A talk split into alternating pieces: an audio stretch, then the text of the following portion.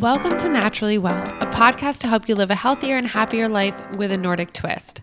I'm your host, Kate Turner, registered dietitian, personal trainer, Nordic Naturals nutrition specialist, and owner of Live Well with Kate. Today's guest, we're talking to Olympian climber Kyra Condie.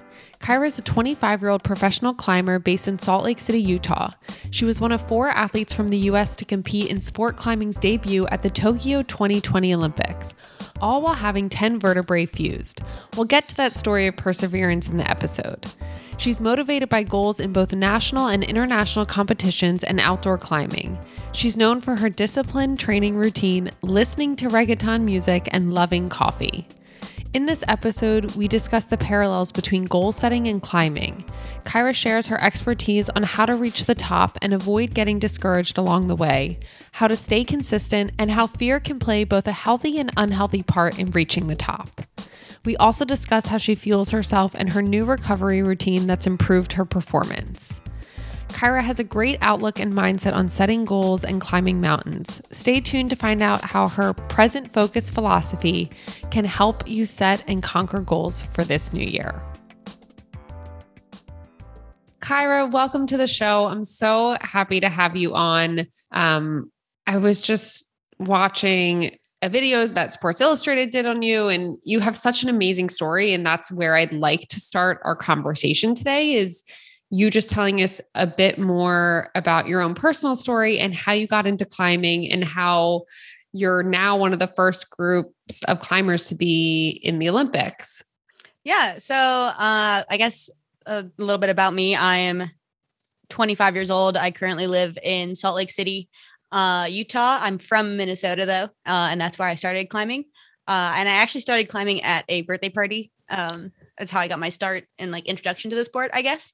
Uh, and learned that there was a team, joined the team, uh, and then it's kind of all history from there. Uh, other than like the slight snag in the road was that I um, got a back surgery when I was 12, I believe I was.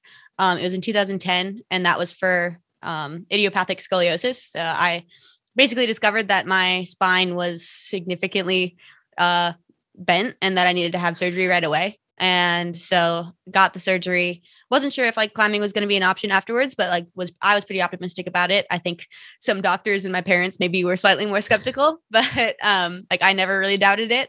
And then when I did get back to climbing, that's actually when I started finding success in competitions. I think it was just that like extra boost of motivation to kind of overcome something that like really um kind of started my success actually in climbing and like in the youth circuit to start with. And then I did all the youth competitions, youth worlds, things like that entered into the open scene as well when I was old enough to do that. Started doing pretty well on the open circuit, went to World Cups, things like that. And then in 2019, qualified for the first ever um, Olympic climbing. So, and then, you know, obviously coronavirus, everything got delayed a year. And so it was qualified for the Olympics for over a year and a half, which was like a totally crazy experience. And um, then, yeah, got to actually compete in Tokyo in 2021, uh, which was, you know, really exciting and like a big historical moment for competition climbing, especially. And so that was a really, really cool experience. Yeah, no, that's great. And that's, I think, your story too, that really got me about having to get back surgery. I mean, one so young too, right? But then how how did you handle, especially at a young age too, getting over that hurdle when a lot of people did tell you you're never going to climb again? to get to the level where you're at? And do you think that still makes you stronger? Um, I think I've always had like a really tenacious and um defiant personality, I guess. And so I think people telling me that like it was maybe not going to work or like that I should like limit my expectations really did the opposite on me and like had had the opposite effect. Um and so I think that almost actually pushed me in a way. Um but you know i think it was almost lucky that i was so young when i got it because i think i was a little ignorant to like how serious the surgery was mm-hmm. like to me it was just like a thing i had to do but to my parents it was like you know a massive back surgery which like i'm sure was really scary for them um and like i was just like this will be fine uh and so i think it's actually probably scarier to get it as an adult and i actually have a lot of people reach out to me on instagram and stuff like that um, and ask me questions who are really nervous about getting the surgery and they've seen my story and that's something i'm like really excited to like help people with and through is uh like their own experiences with back injuries and back surgeries and scoliosis and stuff. That's really cool. And it's, yeah, just having that connection and being able to connect with people on a totally different level, separate from climbing, I'm sure is really special too. Yeah, definitely. Uh, so, all right, Kyra, it's the new year, right? Everyone's talking about goals, resolutions, and something like when I think about climbing or I watch one of your videos, I'm terrified. Like, I feel like my feet sweat a little bit. and I was thinking the other day, like, you know, you're looking at this wall, right? Or this mountain, whatever you're climbing. And I think there's a lot of parallels to you're looking at a goal for the year, or like we like to say on our most recent episode, like an outcome for the year that you're looking to achieve. What parallels do you think there are with setting goals and climbing, you know, for yourself, but also when you are preparing for a climb? how much of it do you plan? How much of it do you have to pivot? Um, I'm just really curious because I just know for me, I mean, I wouldn't be able to do what you do, but I really, you know, I'd have to plan a lot of things out. I just see so many parallels to goal setting. So I'm curious your thoughts. Yeah. Um, actually I had something, I had like some thoughts about this that I thought were interesting. Um, that I, I, I was just thinking about this one day. Um, where like climbing on like the surface level looks like you fail a lot like you fall all the time like if you're going into the gym you're um half the time like you're not being successful on a climb if not more you know like way more than that sometimes sometimes i go to the gym and never successfully do an entire climb the entire session you know it's like 3 hour session of of climbing and i'm only doing certain moves you know and i'm i'm never actually completing an entire climb um and that can look like really difficult from uh, an outside perspective like you know it looks like you're not being super successful Whereas actually, like I find a lot of wins within that session, even if I'm not um maybe looking the most successful. So like sometimes the win or like the goal was to get closer to doing a move instead of even doing the move, you know? Um, like this time I touched the hold instead of not touching it. And this time I almost grabbed it. And then this time I swung out on the hold a little bit. Uh, and this time I like actually held it, you know? So like those are like the, the small wins as you go. And I kind of see um goal setting in the same way. So like I have this, you know, so back in 2019 had this huge goal of making the Olympics and that was like the huge mountain goal, I guess. And then um on the way to that goal, there's obviously all the small wins. So the first win was to make the team so that I could go to the World Cups and try to qualify. And then the next ones were doing well at the World Cup so that I could have this chance of going to the competition uh, to qualify for the Olympics. And then the next ones were like maybe training goals that were like going to help me on my way to trying to make that. So like I I, th- I kind of see it as a bunch of like sub goals underneath a big goal, and I think that is really good for keeping motivation high um, because you can take those small wins and it doesn't just look like you're like still just climbing the mountain. You know, I guess to get that big goal and like you're you're reaching levels as you go. And I think that's a, a really good way to look at it and stay positive, especially in something like climbing where it looks like you're failing all the time. No, definitely. And that's so interesting. I didn't realize that, that most of the time you're falling a lot or not. Like, I mean, it's, I've never really seen like when you're practicing, right? Yeah. That's just as, you know, just as common. But I'm sure that also helps make you stronger too, that you're used to, you know, we don't see it as failing, but you're used to not completing it yeah, at all totally. times. Um, so now when you're, I just want to like go off it a little bit more, but when you're planning, let's say it's a climb that you've never done before, how do you go about that all? Like what goes through your head? How do you plan best for it? And then how do you, when you're finally on the wall, right? Or on the mountain, whatever you're climbing, how does it adjust? Yeah. So at least in competitions and stuff, you've come out to a new climb that you've usually never seen before. So, like in a bouldering competition, everybody is put into an isolation area where nobody can watch each other. Sorry. and um, so, yeah, in, in, competition climbing, you are put into an isolation area uh, where nobody can watch each other. You come out, you see the climb for the first time, you're by yourself, uh, and you have to look at it and figure out how you're going to climb it. And that's called sequencing.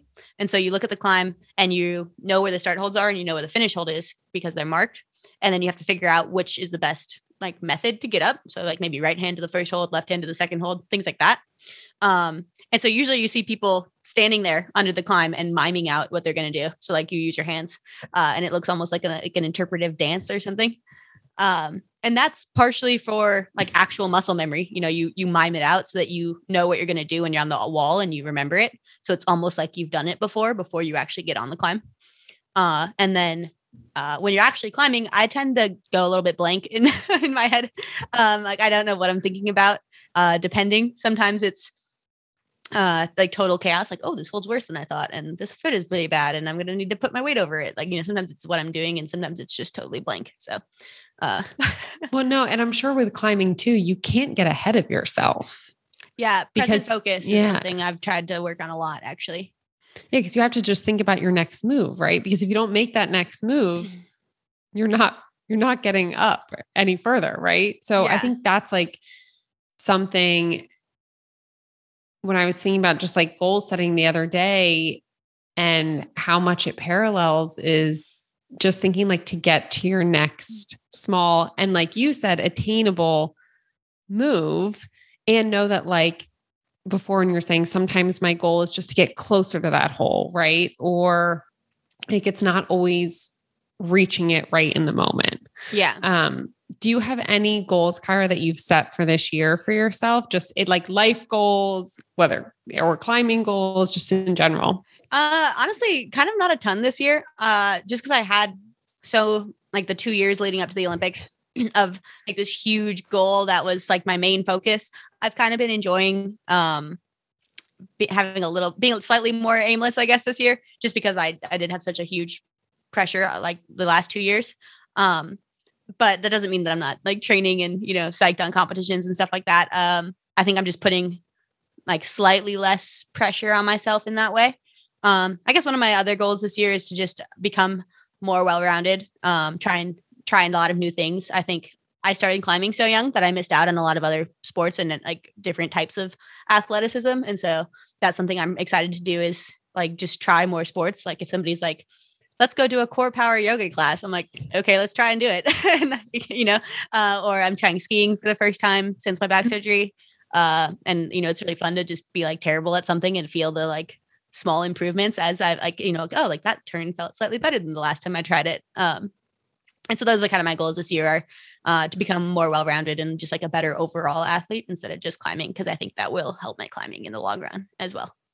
Yeah, no, I love that. And what about I heard you say like not to put so much pressure on yourself. How do you handle and deal with, you know, whether it's internal pressure or external pressure? Um, I mean, especially, you know, as an Olympian, but I'm sure you've been dealing with it all your life. Yeah, I think um, I have like a pretty unique uh, ability to have the pressure on myself that of of like wanting to perform, but being like I guess nice to myself if it doesn't work out that way. Um, I think like a lot of athletes relate to the fact of like not being super nice to themselves. Uh, and I think that's something that I'm actually really good at. Like I think I uh, don't relate like failures in my sport or in my training or whatever back on my, like myself as a person. Uh, and I think that allows me to keep a really positive attitude a lot of the times. Um, so like the only thing that like slightly challenges that I would say would be when moves are really hard for my back because I do have the 10 vertebrae fused from my uh, scoliosis surgery, um, like there's some movements that I'm really uh, bad at because I just can't bend or twist my back very well, and so those moves are really hard to like keep that same like positive attitude. Um, but other than that, like I think that's kind of one of my superpowers as like an athlete and a climber. Yeah, no, it's it's crazy too. Like you're sitting here talking, Kyra, about how there's certain moves you can't do because you have 10 vertebrae fused, yet you're an Olympic climber. I mean, my mind's just a little blown. But I'm curious. So in the Sports Illustrated article I was reading, I thought it was really interesting. Um, your mom said, and she was talking about how you weren't a standout star in the beginning of your climbing journey. And um, then your dad was asked if there was a moment when he realized your talent and he said probably when she qualified for the olympics so you know it got me thinking about this concept of you know if your parents didn't feel like you were this standout star didn't realize it the whole time right which some people are too you know like you could say okay they were a standout star their whole life um, but how did you stay consistent? Because especially too now with like the new year, we're talking about goal setting and all. How and what's your best advice to really stay consistent when you're not feeling like you're doing the best or you're maybe missing the mark sometimes? Yeah. So I think like I guess this last World Cup season I didn't like compete as well as I was hoping to. Um and that was like I guess a situation where, you know, I didn't feel like I was showing my best. And the way I tend to stay motivated in those scenarios is um like finding things to focus on outside of the competition goals. So it's like I'm still very motivated to improve, I guess. And so even if my competition result isn't showing that, like if I know that I am doing the hard work outside of the competition to to improve, like that's something to be proud of in itself. Um, and so I set a lot of training goals for that reason. Like, okay, I want to make sure I, you know, do this a certain number of times a week. Um, and then I'll feel at least accomplished that I did that and stuff like that. Um, and as far as my parents, that's super funny that they uh they said that. They um uh I think they are not they're like total opposite of helicopter parents, I guess. Like uh they've always enabled me like a lot. Like they've come to every competition, um, helped support me, driven me to the gym before I could drive, stuff like that. Um and I think they just like uh I think I was it's always easier to be the person chasing the top than to be at the top and trying to protect your spot. Uh and I think that is something that really helped me get to where I am is that I wasn't naturally the best. And so I had to really yeah. chase it. Uh, and I think that's just like the attitude that I have maintained for this whole time is like, you know, I'm just, it's like being at the top isn't something that you just like get, you know? and so you really have to chase it in order to, to be there and stay there.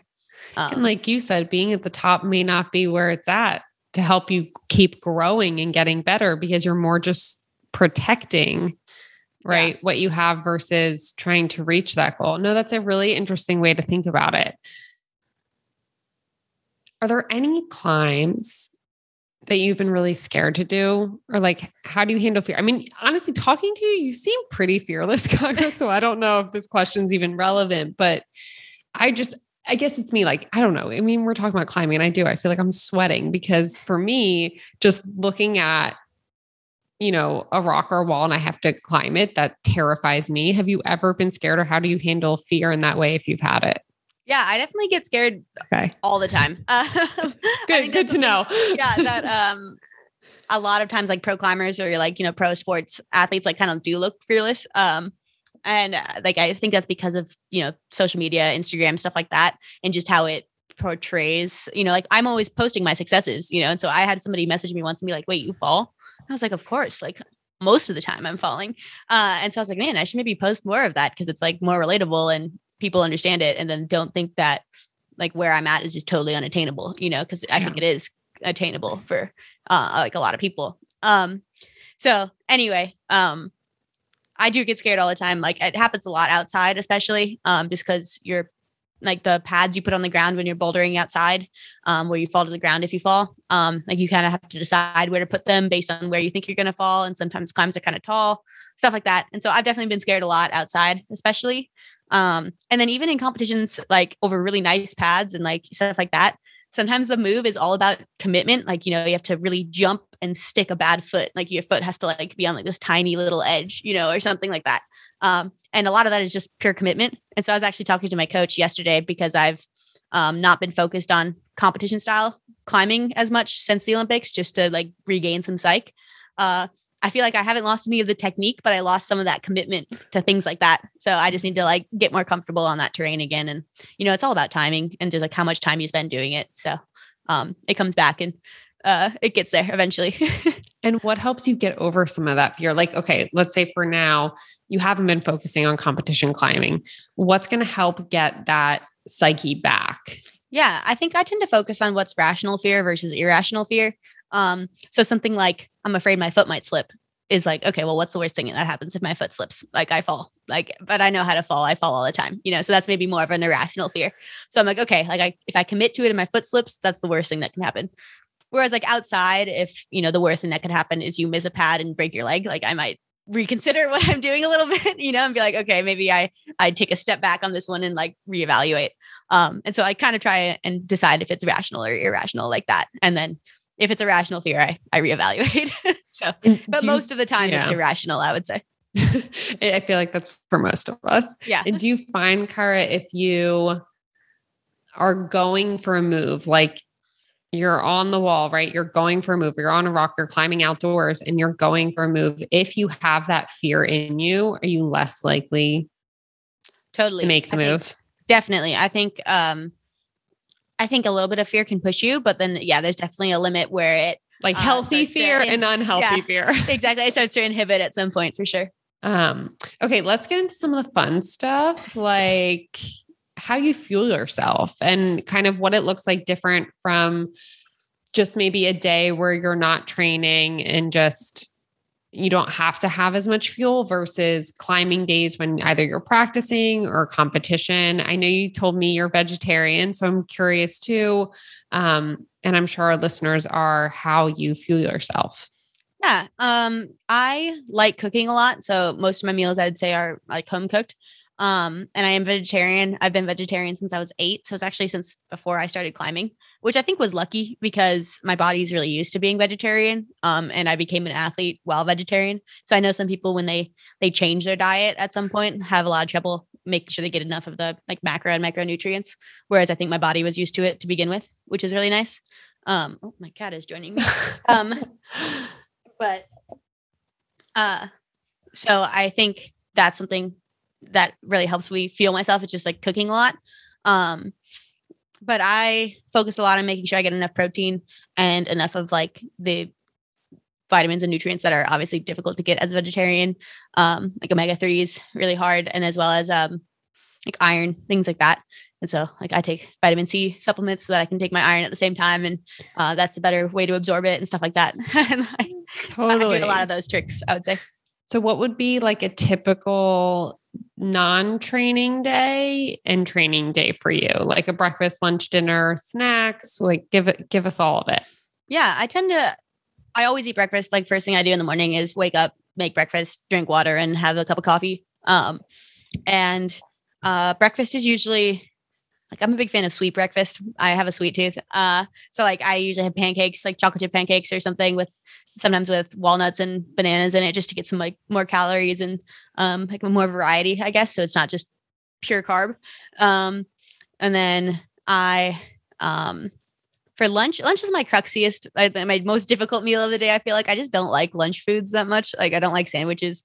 So uh I usually tend to have leftovers from like my night before uh as lunch and that's something like you know a quinoa jambalaya or um, pasta with sauce and veggies or um, like things like that. I also have been making a lot of soups recently now that it's uh, oh yeah, yeah, now that it's winter. Um, and so and then yeah, dinner I tend to cook something um, usually pretty heavy with vegetables to make sure I get um, all of those during the day. And then um, I tend to like things like with rice or um, rice or pasta, some sort of like um, grain, I guess, as like yeah. a base, uh, being a vegetarian. And then I have a lot of tofu. Uh, and then I'm vegetarian, not vegan, so I drink milk and things like that. And yeah, that's eggs, what I was. So. I was going to ask you too, Car. How do you? Because I know you said you're very conscious about like your protein intake as a vegetarian, and that's where I think a lot of vegetarians or vegans struggle with, especially when they're like you said, maybe just deciding to change to be mm-hmm. vegetarian or vegan. So, what are some of your tricks to get in and make sure you're getting enough protein? Yeah, I think adding tofu basically to any dish is super easy. Um, because you can kind of it just especially if you figure out how to cook it, it's like yeah, pretty easy to add. Um, it doesn't add a ton of calories too. It's just basically pure like pure protein. Um, I I do eat dairy, so um, like Greek yogurts with a lot of protein in them are good. Sometimes I'll add cottage cheese to my pancakes, um, which just makes them kind of more fluffy and adds a lot of protein. So like stuff like that, uh, something I do. Um, what else? I'll, I'll, i also supplement with protein powder um, if I feel like I haven't gotten enough in the day, and sometimes have that as even a meal. If I make a protein shake with like almond milk, protein powder, banana, walnuts, like stuff like that, because you can get like a solid like 500 calories in a protein shake, and make sure you get like 20 grams of protein as well. Um, So those are kind of like my main tricks for that, I would say. I love the cottage cheese in a pancake. Yeah, it's actually I've really good. never thought of that. Yeah, and I guess you wouldn't like. Does the flavor come out? Come out or It makes it like slightly tangy, and but then if you put like um sometimes I'll just do like frozen um frozen fruit and just cook it down in a pan to make like a frozen fruit compote kind of, and then put that on top. Super good. that sounds great. And then yeah, I mean, even with tofu, like you said, it's all about knowing how to cook it. Like for me, doing some firm tofu in the air fryer and getting it super crispy. Oh, so delicious. Or what I love too is using like a silken tofu and putting that in a smoothie. Oh yeah, you can or or in a really soup easily. like we you know we make a tomato soup and we'll throw in some silken tofu and tastes exactly like tomato Yeah. soup because it has no flavor but it has all this protein um do you ever do kyra with your because i know you said you like to put stuff over rice or pasta have you ever done um any of like the bean or chickpea based or like lentil based pastas or rices I have done the, the uh like the lentil pasta and stuff. And Yeah. my, my problem, I'm Italian, so I love like just like pure regular pure pasta. yeah yeah yeah Uh, but so I do like it, uh, but I don't like it as much as I like classic pasta. Yeah. So like if I if I want something different, I'll I'll do like the lentil or chickpea pasta. Um, my roommate is also uh, gluten free, so uh, sometimes if we cook dinner together, we'll we'll do gluten free noodles for that reason. Um, and yeah, the extra protein's nice. But I yeah, I'm a sucker for like classic pasta. Yeah, no, I hear you. We actually we just tried um the brand is called Right Rice and we just tried their lentil based rices and they have like such great flavors like they have like garlic and herb but but it's really good. Um the texture's pretty similar to rice. So I feel you like pasta wise it is a little different from regular pasta. Um but that's a great way I know like if I have any clients who are vegetarian or vegan, just a good way to get an extra fiber and extra protein is having some of those bean or lentil based um, rices or pastas. So, how kind of does your day change if it is a climbing, like a big training day or a competition climbing day in terms of food, or does it? Yeah, uh, on like a big climbing day, I usually try to make sure I bring some sort of bar um, to the gym, uh, just so that my training session doesn't end if I get hungry. Because like I like my energy definitely tanks if I'm like getting hungry, uh, and so I usually bring some sort of bar that's like easy to digest, something like a Nutrigrain bar that's like just tasty and like quick energy. Yeah. Um, so I'll, I'll bring that. Um, or even sometimes multiple to the gym, depending if it's a big day. Um, and then I use caffeine a lot in my training just to like get extra boost. I also it doesn't affect me too much, I think. So um like I, I drink a lot of caffeine, I guess. Um and then I think on like training days versus competition days, um, competition I get really nervous and so it's actually kind of difficult to eat. Um, and so I usually try and focus on something that's dense and tasty, something like oatmeal in the morning. Um, so that will keep me really full, but is also like somewhat easy to eat, or something like chocolate chip pancakes that's like it's tasty enough that I like Yeah. can eat it when I'm nervous, I guess. Um, like I'm not gonna try and like I like I don't like eggs that much, like just plain eggs, like scrambled. And so like I'm not gonna like try and force myself to eat eggs on like a competition day because it's like not something that I just like love to eat. So I'm so curious, Cara, how many people listening to this are like, okay, I want chocolate chip pancakes so bad now. I know it's like like it's one of my I mean, I'm thinking it. I'm Yeah, like it's one of my go-to breakfasts for sure. Okay.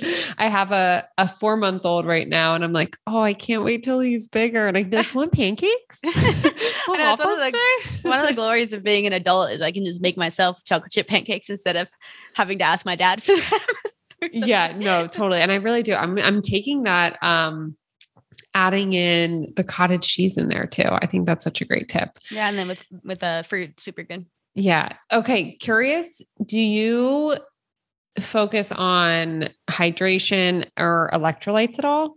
Um, yeah, I've actually had a tendency to be really low on salt since I do um cook most of my own food and I, you know, I just don't have a super salty taste, I guess. Uh and so I, I salt my food obviously, but like I think not eating meat, so I don't get all that sodium from meat. Um, I just tend to be low on salt. And so sometimes if I notice I've been like kind of chronically dehydrated, uh, I try to add like something salty, like I don't know, chips and guacamole or something. Um, like you know, healthy fats and all the salt and stuff from the chips. Um, something like that to make sure I'm getting enough of those electrolytes. And then I do use like powders and stuff to put in my uh uh, water sometimes if I feel like I really need it. Uh, but then, you know, one of my like easy resolutions that um, has helped me just drink more water in general is one, I just keep a water bottle out. So I just like keep refilling this water bottle. Uh, you can do it with a glass of water or whatever. Um, so that's one thing. And then I also have a goal that I have to drink at least some water before I drink coffee in the morning. So like even if it's a sip from a glass, like you know, I have to drink it before I drink my coffee. And that has helped me like really actually hydrate a lot better. Um, because it's just like it's a really simple goal. It's not like I have to drink a Nalgene full of water before I drink coffee. Like that's kind of hard to do. But like, you know, the simple goal of having at least some water before coffee has like helped really helped me uh drink more. Well, water, and Kyra, it's so good for you. Like they yeah. show your cells if you have some water first, just in general, or something hydrating first versus your coffee. It's like the shriveled up cell versus like the booming ever bright cell. So no, that's that's probably one of my, the biggest things I'll tell people. It's like if you can do anything yeah. before you have your three cups of coffee in the morning, just drink. Give me like you know four ounces at first, yeah. like you said, make it attainable, even if it's just like you know. Do you keep your cup? Like, how do you remember to do that in the morning? Do you keep your cup near your coffee, or how do you remember? Yeah, I tend to just leave. I have like a stainless steel water bottle that I just have like across from the fridge. And so I, when I go into the kitchen, I'm just like, oh, I should fill this up and then fill it up with the water from the fridge and drink some and then make my coffee. so you that. can see it first. Yeah, that's exactly. key too. Like if you don't see it, it's like you're just going to go straight to that coffee machine. Yeah. It's also a good like mental note. Like I'll start making my coffee, be like, oh, I haven't drank water yet. And then I, you know, just have like, yeah, like you said, four ounces of water, just something first. Um, and it is really attainable. That's actually, I think, a, a good advice I heard from my sports psych actually is um with things like resolutions. Um, it's really easy to say like I'm not going to eat any sugar, you know, but it's really hard to not eat any sugar. Yeah, you know, like and also that's I, I I'm not a fan of elimination diets in general, but um, but like you know that's a classic resolution people make. Um, but then as soon as you eat any sugar, you feel super guilty. You're like, oh no, like I, I broke my resolution. Yep. So like an, an easier resolution to do is to say like, okay, I'm going to eat less sugar. So then you don't feel like really bad about yourself when you do end up eventually eating sugar because you will. Um, you know, but like if and then you don't throw reduce, the whole goal away, exactly, right? Exactly. And so it's super easy to just like throw away the goal as soon as you break it. But if it's something, yeah, more slightly more attainable, like I'm going to eat less sugar, it's a lot easier to do. Same with like the water thing. Like, so yeah, that's something I like took into. Uh, account. Or same thing, like, you know, a couple of years ago, I made a, a resolution to like gossip less, you know, a classic, another classic resolution. But it's like then as soon as you gossip at all, you're like, oh no, like I feel so guilty now. But it's like, okay, gossip less, not never, because you know, everyone ends up gossiping at some point. Same thing. I like that. Just add in the word less. Just add in the word less. Yeah. Um, I'm glad you brought up salt too. We, you know, we've talked about that a few times on our show. I'm a huge proponent of, I feel like I'm chronically dehydrated, and I probably actually right now in my cup every day do a high sodium electrolyte pack because I notice the days that I don't take it, I'm definitely way more dehydrated. Um, and do you do you find though, Car, do you sweat a lot when you're training? Like, are you? And some people are just like naturally heavy sweaters and salty sweaters, or or they're less. No, I'm definitely naturally not sweaty. It was actually something I had mm-hmm. to do before uh, the Tokyo Olympics. The sweat it was outdoors. Test. Well, I, I just tried to teach myself to sweat more, which I actually learned that you can do. I didn't know that you could do that. Um, so like the USOPC, which is the um, Olympic Training Center, um, Olympic and Paralympic Training Center, um, they gave us a program basically to have like teach your body how to work out in hot conditions, and a lot of that was just going in the sauna, going in a hot tub, overdressing while like uh, working out. So like wearing a sweatshirt in a hot environment.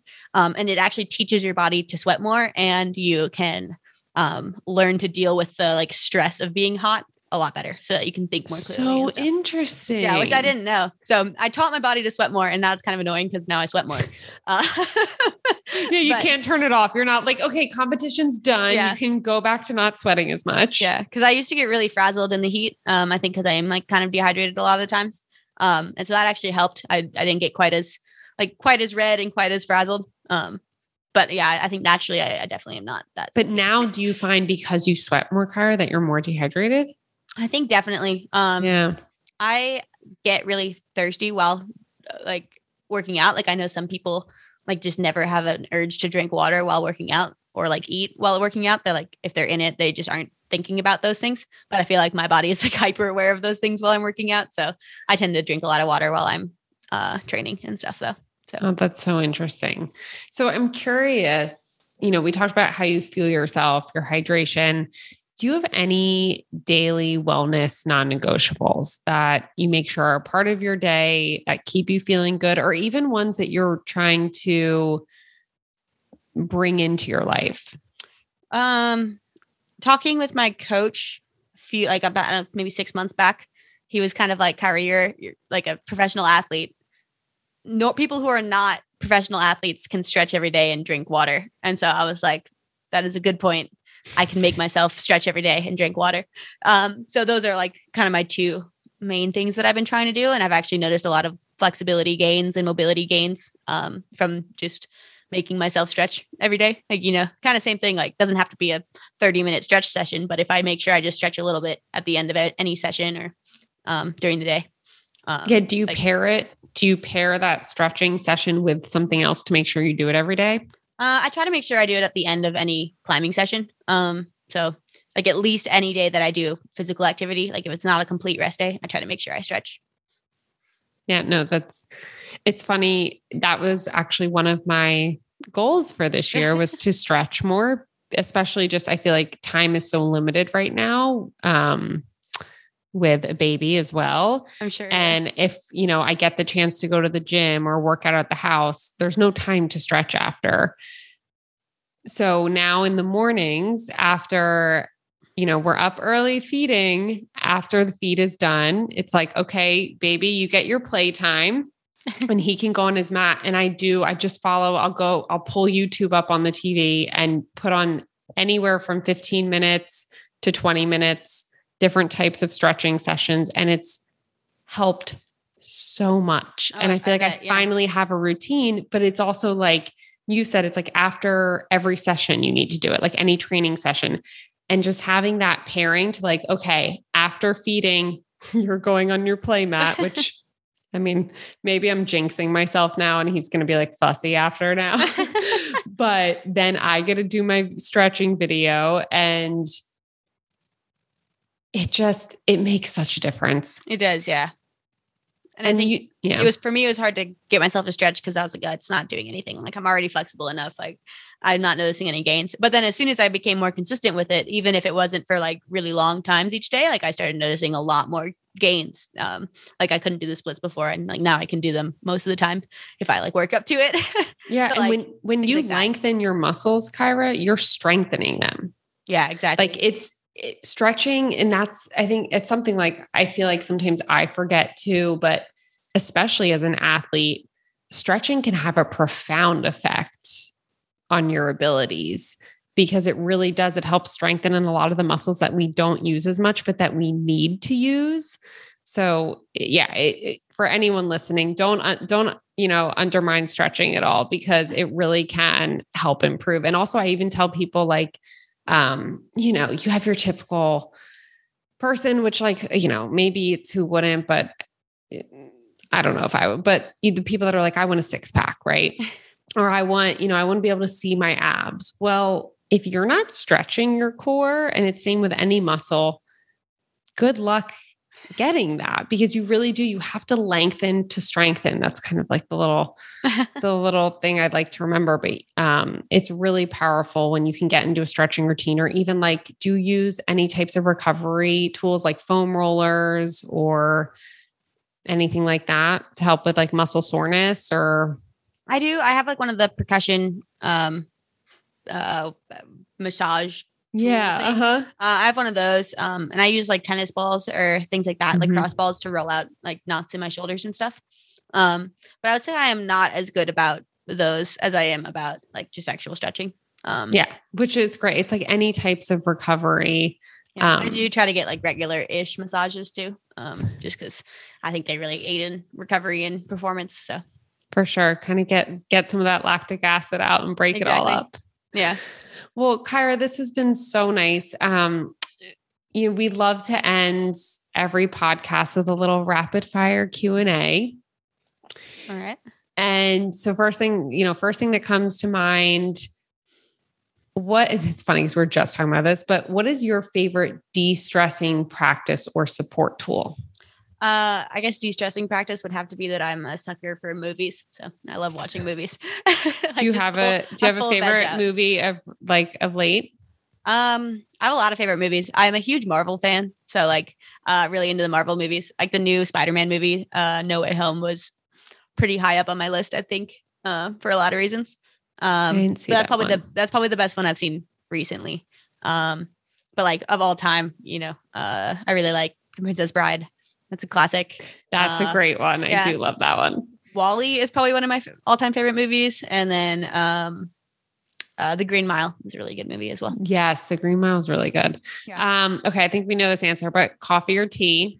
Uh, I love both, but coffee for sure is I'm, I'm, a sucker for like a good cappuccino. Or uh, I was gonna say, how do you take it? I my how I judge any sort of coffee shop is definitely by their cappuccino.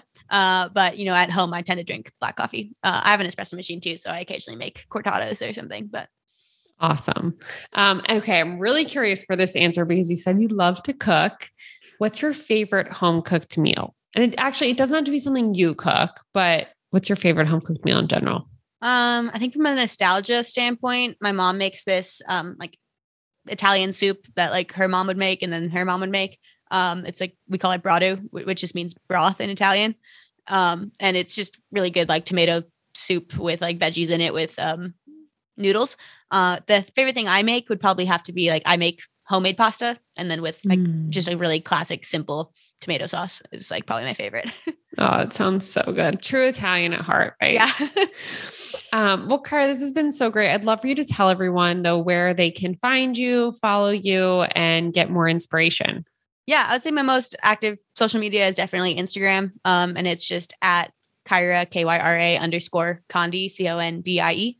Um, I also have a TikTok with my roommate. We're climbing roommates, um, but we don't we don't post as much as we should. You know, TikTok is a lot easier to watch than to make a lot of times. um, and uh, yeah, those are probably like the main two I would say um, that I use the most. I'm also on Reddit. I love Reddit. Uh, so if you ever have something you want me to see, you can um, message me on there or uh, tag me in it, I guess. And I think my username is just Kyra Condie. So awesome. Well, thank you so much, Kyra. And um, hopefully we'll connect again soon. Yeah, sounds great. Thanks for having me. When thinking about your goals or outcomes for 2022, I want you to channel Kyra's present focus philosophy. Don't get caught up thinking ahead too much, but instead thinking about just grabbing the next hole, pulling through, and grabbing the next hole instead of what it will mean if you do or don't do it. You want to think about what you're doing in the present moment. If you haven't already listened to our episode on rethinking New Year's resolutions, I highly recommend you take a listen to pair it with this episode so you can be sure to conquer all your goals in 2022. Thank you for listening to Naturally Well by Nordic Naturals. And remember, you can watch some of our podcast episodes on our Naturally Well YouTube channel. If you want to know more about me, you can follow me on Instagram at Live Well with Kate, where I typically live on my stories providing a variety of daily health and wellness tips. Naturally Well is hosted by myself, Kate Turner, and produced by Andrew Steven. If you have any questions, please send us an email at podcast at nordicnaturals.com and we hope to answer your question on air. If you like the show, please tell a friend, share an episode, and leave a rating and review on Apple Podcasts, Stitcher, Spotify, or wherever you listen to podcasts. Thanks for listening, and I'll see you next time.